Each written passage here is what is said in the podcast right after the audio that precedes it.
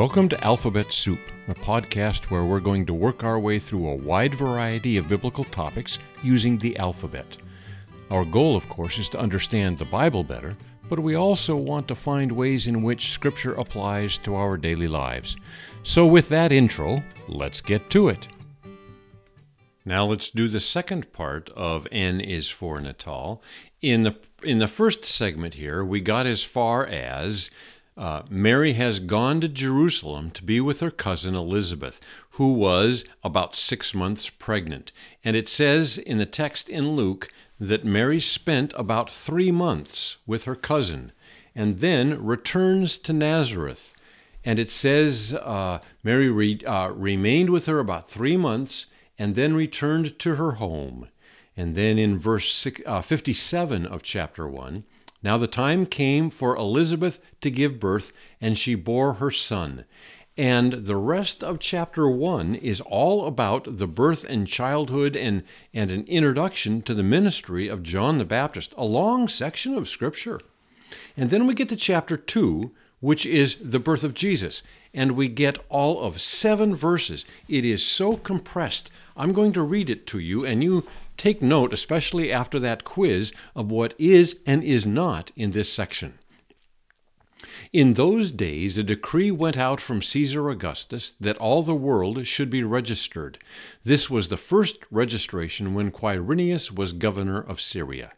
And all went to be registered, each to his own town. And Joseph also went up from Galilee, from the town of Nazareth, to Judea, in the city of David, which is called Bethlehem because he was of the house and lineage of David, to be registered with Mary his betrothed, who was with child.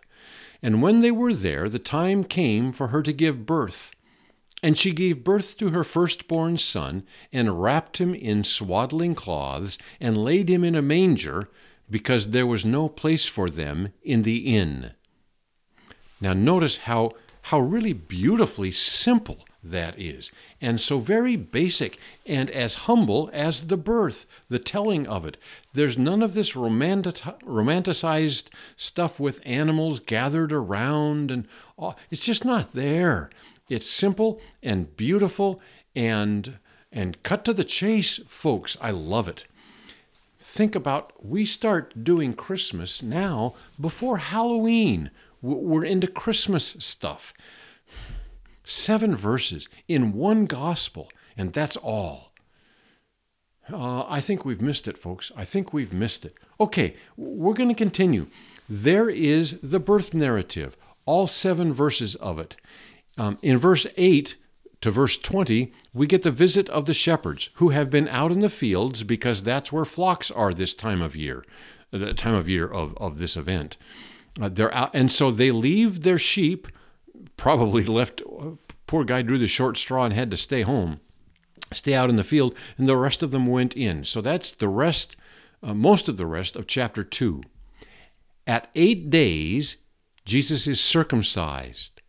33 days after that, or a total of 41 days after his birth, he's taken to the temple and presented there, and that's the purification. That purification is for Mary. The uh, Old Testament law excuse me, the Old Testament law um, specifies a purification rite 33 days after uh, circumcision if it's a son, 41 days after birth. And then in Luke 2:39 it says they return to Nazareth and then back to Bethlehem. And the question is why? Why did they go up to Nazareth just to return to Bethlehem? And the commentators suggest that's because both Mary and Joseph realize that the child they are about to raise is Messiah, is the son of David who will sit on David's throne. And, and they conclude, and, and perhaps they had some wisdom from God on this, that he ought to be raised in the city of David. And so they went back to Nazareth to gather up what few things they had. They originally thought that they were going to be married and raising a family in Nazareth. And so they go home to grab their things and go back to Bethlehem so that they can raise the child in Bethlehem. It is months later, months and months later, that the wise men visit. The wise men come from the east, probably from Babylon, and they stop in Jerusalem to find out where the child will be born, and they're told in Bethlehem. And Herod finds out, you know this, and Herod decides Uh, to tell the wise men, You go see him and then come back and tell me exactly where he is, thinking all along, I'm going to have him killed so he doesn't threaten my throne. And they are warned in a dream, the wise men are, not to stop in Jerusalem on their way home. Herod realizes he's been tricked, and so he issues a decree to kill all the male children in Bethlehem, and it says, and in the surrounding hills. However, not many people would have lived out in the hills. It would have been very rare. Why would somebody try to build a house out in the hills around Bethlehem? But potentially there could have been a few families out there. Anyhow, he says, kill all the boys under the age of two years because, based on what the wise men said, he knows that this child is under the age of two. That's why there's a significant difference between the time the shepherds see him, uh, perhaps even the same day within 24, 48 hours, and the time the wise men visit. You see, the wise men never were in the stable. It says specifically that they were living in a house in Bethlehem. Okay, they are warned in a dream to get out of town. That's why Jesus isn't killed by Herod's plan to slaughter the infants, the dozen or so of them. They escape Bethlehem and go to, um, to Egypt. We don't know how long they were in Egypt, but at some point they are told to return, and they do. But when they are approaching Bethlehem, they are warned by an angel that Herod's son, Archelaus, has taken over Herod's throne and that he's actually worse than her father. Excuse me, than his father. So they skip Bethlehem and go all the way back to Nazareth and raise Jesus in Nazareth. Someone from Nazareth is called a Nazarene, huh? A Seattleite, a, Chicago, a Chicagoan, a New Yorker, and a Nazarene. And so the Church of the Nazarene, that's where that comes from. He's raised in Nazareth. Um, there is the entirety of the narrative about the early days and, and probably first year or two of Jesus' life. He's back. Um, most of that comes from, excuse me, most of that comes from the Gospel of Luke, but the visit of the wise men, the flight to Egypt, and then back up to Nazareth, that is found in Matthew chapter 2. So the birth narrative only in Luke's gospel, the visit of the Magi in Matthew's gospel, and then we jump way ahead to, to the time when he's about 12 years old and his parents take him to the temple. Uh, you know that story? You can read that in, in Luke, where he, he gets involved in a conversation with the authorities and the teachers at the temple, and his parents leave and, and leave him behind. And yeah, it, it makes for some good reading. Okay, what I'd like to do now is see if we can take from this narrative, this uh, birth narrative, and get what God wants us to get. And trust me, it is not strings of light and plastic Jesuses and blow up Santa Clauses on the front lawn. And I wonder, I wonder how our Heavenly Father views that. When He sees believers that spend as much time and energy and money as they do in the commercialization and trivialization of the birth of Christ, I wonder how He feels about that. There is a book that is, oh, decades old, and it's called How to Read the Bible for All It's Worth. I have it here in my office. It was written by Gordon Fee, eh, F E E, and Stuart. I can't I can never remember Stuart's first name. It wasn't Ralph. But anyhow, everybody says How to Read the Bible for All It's Worth by Fee and Stuart. I don't agree with everything the two guys said, but it's a good book. And what they do is they talk about the various genre of literature in the Bible and how each of them should be read. So, for example, there's poetry, there's prophecy, there's historical narrative, there are the epistles with their teaching material, and, and each of those genres should be read with an attention to what they are and what it is they seek to communicate, how to read the Bible for all it's worth. Um, read it. A good book. Uh, read it carefully. Read it uh, critically, and I don't mean harshly, but I mean pay attention and, and check to see if, if uh, all of what they say is biblical. But it's a good book. And, and one of the best parts of the book is their section on narrative, on historical narrative, which is what this is in Luke chapter 1 and 2. And they say that when we read historical narrative, we have to understand that back then it was written for an entirely different reason than it is now. Western minds look for data. We care about facts. And so when you write historical narrative, you get the facts in. And you get all the relevant facts. In fact, uh, for good measure, put in irrelevant facts that don't make any difference because that's the purpose of a historical narrative to establish a record. That is not the purpose of ancient historical records. The purpose of ancient historical record, whether it's biblical or extra biblical, is to communicate a lesson. There's a moral to the story. Now, if it's extra biblical, the moral to the story in a historical narrative is usually going to be the king was a wonderful man, he was a great guy, a brilliant mind and generous, and a great general and a, and a great warrior.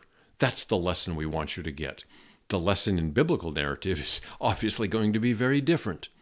And Fee and Stuart says that say that there are three questions that we should ask when we read biblical historical narrative. These three questions have to be asked in this order. Question number one What does this narrative teach me about God? Question number two What does this narrative teach me about the characters in the narrative? And then question number three what does this narrative teach me about me? Those questions must be asked in that order. You see, the, the focal point of the Bible isn't me. It's not about me. It's God's book. And history is His story. And historical narrative is the story of God at work. What does this narrative teach me about God? And after I do that, it's still not about me. What does this narrative teach me about these characters?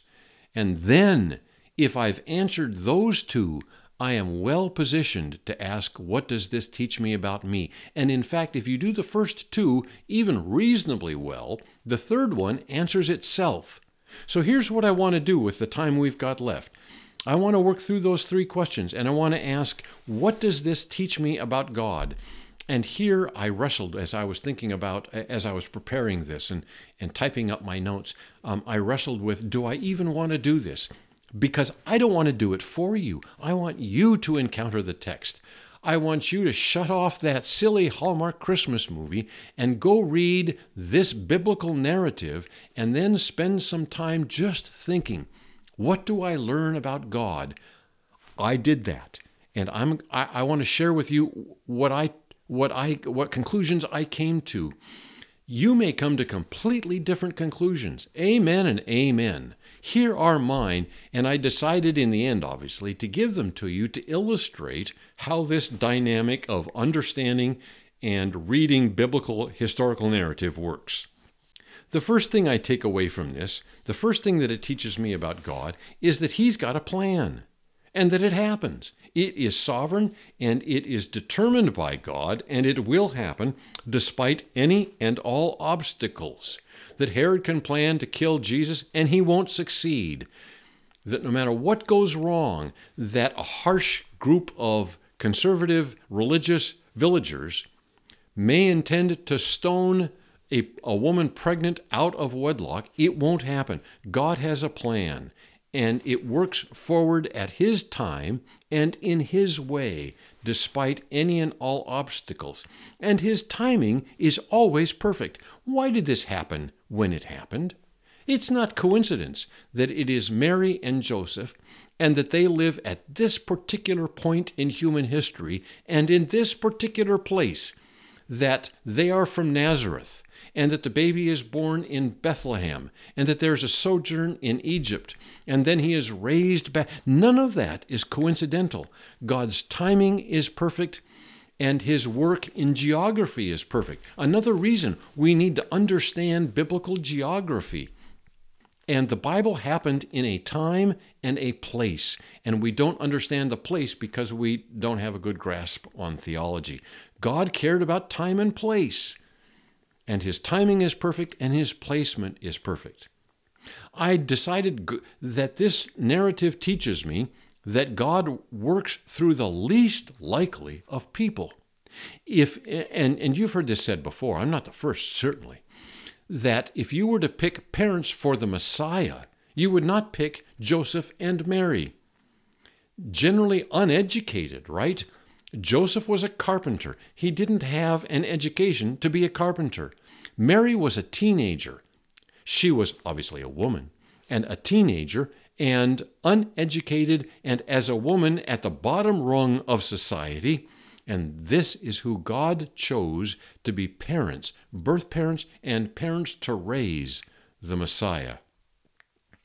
God only explains what he sees fit to explain and when he sees fit to explain it. He tells Mary what he's going to do ahead of time.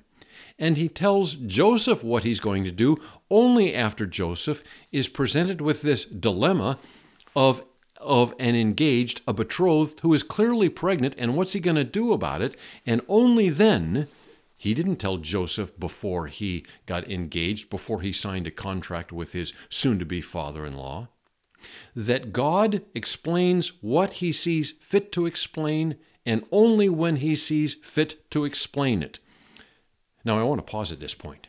Do you remember I said We've got to answer these three questions in this order, and if we do number one and two and do them well, question number three, what does this teach me about me, is almost already done. So think of that. He's got a plan, and it happens. It will happen despite any and all obstacles. His timing is perfect. His timing and his, his placement is perfect. Things happen when they should happen, not a moment before or a moment after. And he works through the least likely of people. He explains what he sees fit to explain and does not explain what he doesn't need to or doesn't want to. And he sometimes does odd things, things we wouldn't expect, that are in fact gracious provisions for things we can't see yet because they haven't happened yet. So think about the wise men. They bought they brought gold, frankincense, and myrrh. Each of those are extremely valuable. And they brought them and gave them to Joseph and Mary, these two dirt poor people, this couple that got nothing to their name practically. And they give them gold, frankincense, and myrrh. Why? What are they going to do with this stuff, for Pete's sake? I'll tell you what they're going to do with it. It is going to fund their life in Egypt. That's what they're going to do with it. And they must have scratched their head and thought, What is this about? What are we going to do with gold and myrrh and frankincense? These crazy expensive spices, what are we to do with this? And then they discover they get down into Egypt and they've got no job and nothing else except they've got these goods that they can sell and have money to live on in Egypt. God sometimes does things that we wonder, What in the world is this about? And we may never know, or we may look back a decade later and say, well, look at that. My goodness, maybe God does know what he's doing. Okay, listen, those are my things. And and frankly, the truth is that in my drive into town and my drive back, um, I am in the habit sometimes of listening to the radio, but more often than not, shutting it off and just thinking about things. And the last few days, I've been thinking about the birth narrative, the extended birth narrative that extends beyond the seven verses of Luke chapter 2, and thinking about what does this teach me about God? I want to encourage you to do the same thing. And whether you do it while you're driving or whatever you're doing, turn off the TV, turn off the radio, and read the narrative. And then, as you're reading it, ask yourself, what is this teaching me about God? Now let's ask the question what does it teach me about the main characters? And the main characters here are going to be Joseph and Mary. And, and one of my most favorite verses is in Luke chapter 1, verse 38, when he said, I know you're a virgin, and the child you are carrying is of the Holy Spirit, and it is the Messiah.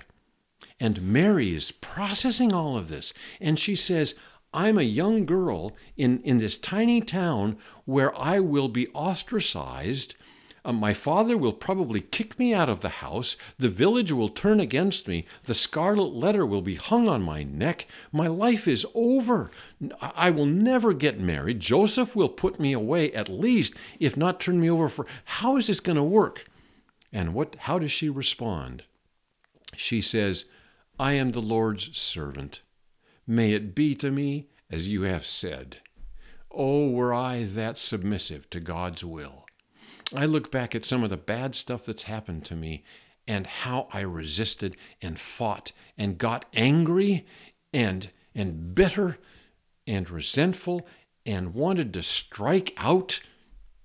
And Mary says, I am the Lord's servant. May it be to me as you have said. I think Mary is the hero of this story. And I think even there, there's a lesson about the way God works. Remember, He works through the least likely of people, a teenage girl from Nazareth. I am the Lord's servant.